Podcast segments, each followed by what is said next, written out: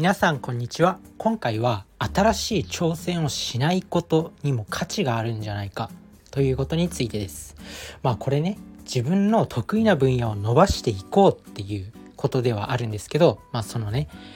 新しい分野に挑戦しないことっていうのはもともと持ってる自分の得意な分野を裏を返すともともと自分が持ってるその強いものを究極に伸ばしていこうっていうことではあるんですけど、まあ、それその考え方もちゃんと持ってておかないとダメだなと思って。でやっぱりねこう一流の人とかあとは今日ねちょっと YouTube でヒカルさんの動画を見てたんですよ。でヒカルさんってすごいトークうまいしまあ、自分の見せ方ブランディングも分かってるしこうビジネスにおいてもなんかこう考え方とか、まあ、そういうものが一流だからあそこまで活躍されてるとは思うんですけどヒカルさんって、まあ、YouTuber なのに動画のアップロードのやり方を分かんないんですよ。だからこれすごいなと思って。で自分の得意じゃないこと、まあ、そういう YouTube の動画をアップロードするとかあとはヒカルさんって結構電車の切符の買い方が分かんなかったりするんですけどそういうこととか。そういうことをもう徹底的にやらない。だからなんかこう新しい発見があるんじゃないか。そういうなんだろうね。YouTube の動画をアップロードを自分ですることによって新しい発見があるんじゃないか。えー、成功者って何にでもいろいろ挑戦するんじゃないかって思われるかもしれないんですけどこう自分自身の得意な分野っていうものを突き詰めて伸ばしていくっていうことも重要なんだなと思います。あとはイチロー選手とかも野球極めてるじゃないですか。イチロー選手が突然ね、まあ、バスケットボールやるって言ったらもう無理だと思うんですよねまあ、ある程度身体能力はめちゃくちゃ高いから本気になればそれなりのところまでは行くかもしれないんですけどやっぱイチロー選手がバスケをやるってなるとちょっと違うじゃないですか。そんな感じで、まあ、自分の得意な分野を徹底的にやり込むっていうことそれが結構重要なのかなと思います。まあ今本当に新しいテクノロジー新しい技術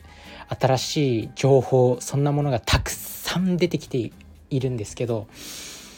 いろんなものに振り回されちゃって結局何も身につかないっていうのが一番やっぱ怖いですよね。で自分自身が結構原始時代から人間を振り返ってみて絶対普遍のスキルって何なんだろうって考えた時にやっぱこうなんだろう動かす人を動かす力やっぱ言葉の力ってもう古い時代から現代までやっぱ言葉を操れる人っていうのは常に頂点に立ってるなって思うんですよ。原始時代からやっぱこう部族のリーダーとかはいたわけだしなんか相手に相手相手とか他の人に指示を出したりとかまあそういう強さってどうやって決まっていくのかって言ったらやっぱ自分自身がこうコミュニケーションで相手を動かしていく力っていうのがすごくこう古い時代から現代まで求められてるんじゃないのかなと思います。まあ、古い時代から部族のリーダーからはたまた古代ギリシャの時代ではやっぱソクラテスみたいな人とかあとはまあちょっと近代になってくるとヒトラーであったりあとはキング牧師であったりで、まあ、現代で言うとオバマ大統領とか日本のトップに立ってる総理大臣とか、まあ、結局言葉ですよね。人を動かしてるのって。だから言葉のスキルっていうのは常に磨いておいた方がいいんじゃないかなと思います、まあ、そんな感じでねよく成功者ってなんかこう自分の決断力には脳みそのエネルギーを使うからよくマーク・ザッカーバーグさんとかスティーブ・ジョブズさんとかってもう着る服をいつも一緒。マーク・ザッカーバーグさんとかは同じ T シャツを7枚持ってるらしいんですけどあとはスティーブ・ジョブズさんとかもタートル黒のタートルネックにジーパンっていうその服装をずっと続けていた。まあそれはもう決断にエネルギーを使いたいから。服の選択に人生の時間を使いたくないんだっていうことをおっしゃっていて、まあ、一時期ねミニマリストっていう、まあ、考え方今も結構流行ってはいるんですけど一時期こうミニマリストっていう生き方がもうものすごくブワーッとバズった時期がなんか自分が大学生の頃とか結構流行ってたと思います。まあ、その時期にね結構マーク・ザッカーバーグさんとかスティーブ・ジョブズが同じ服しか着ないっていうのが、まあ、あったり、まあ、ルーティンですよね。まあ、自分自身のその得意なこと以外のエネル得意なこと以外にエネルギーを使わない。自分がエネルギーを使いたい時間を使いたいっていうものにだけこ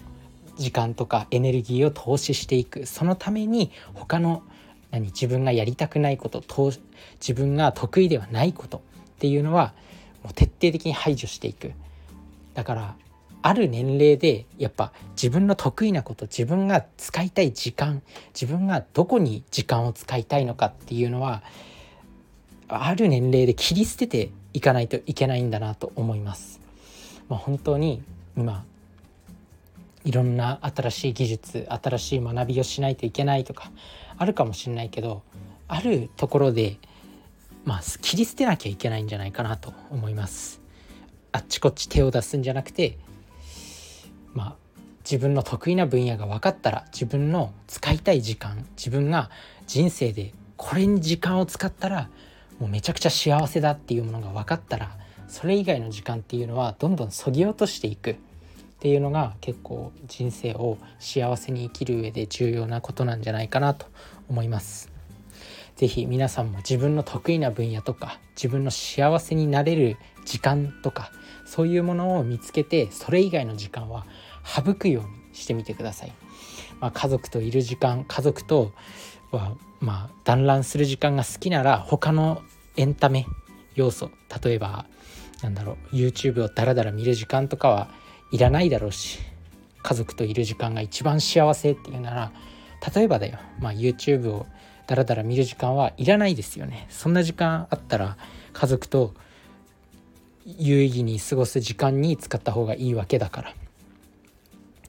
勉強してる時が一番幸せだって言ったらもう勉強してる以外の時間っていうのは考えなきゃいけないですよね。まあ、そんな感じでいろいろ自分の使使う時間自分の得意なもの以外の時間そういうものは徹底的に排除していくそれがもう情報過多の時代において重要なこと重要な行動になってくるのかなと思います。是非普段の生活から意識してみてください。それじゃあねバイバーイ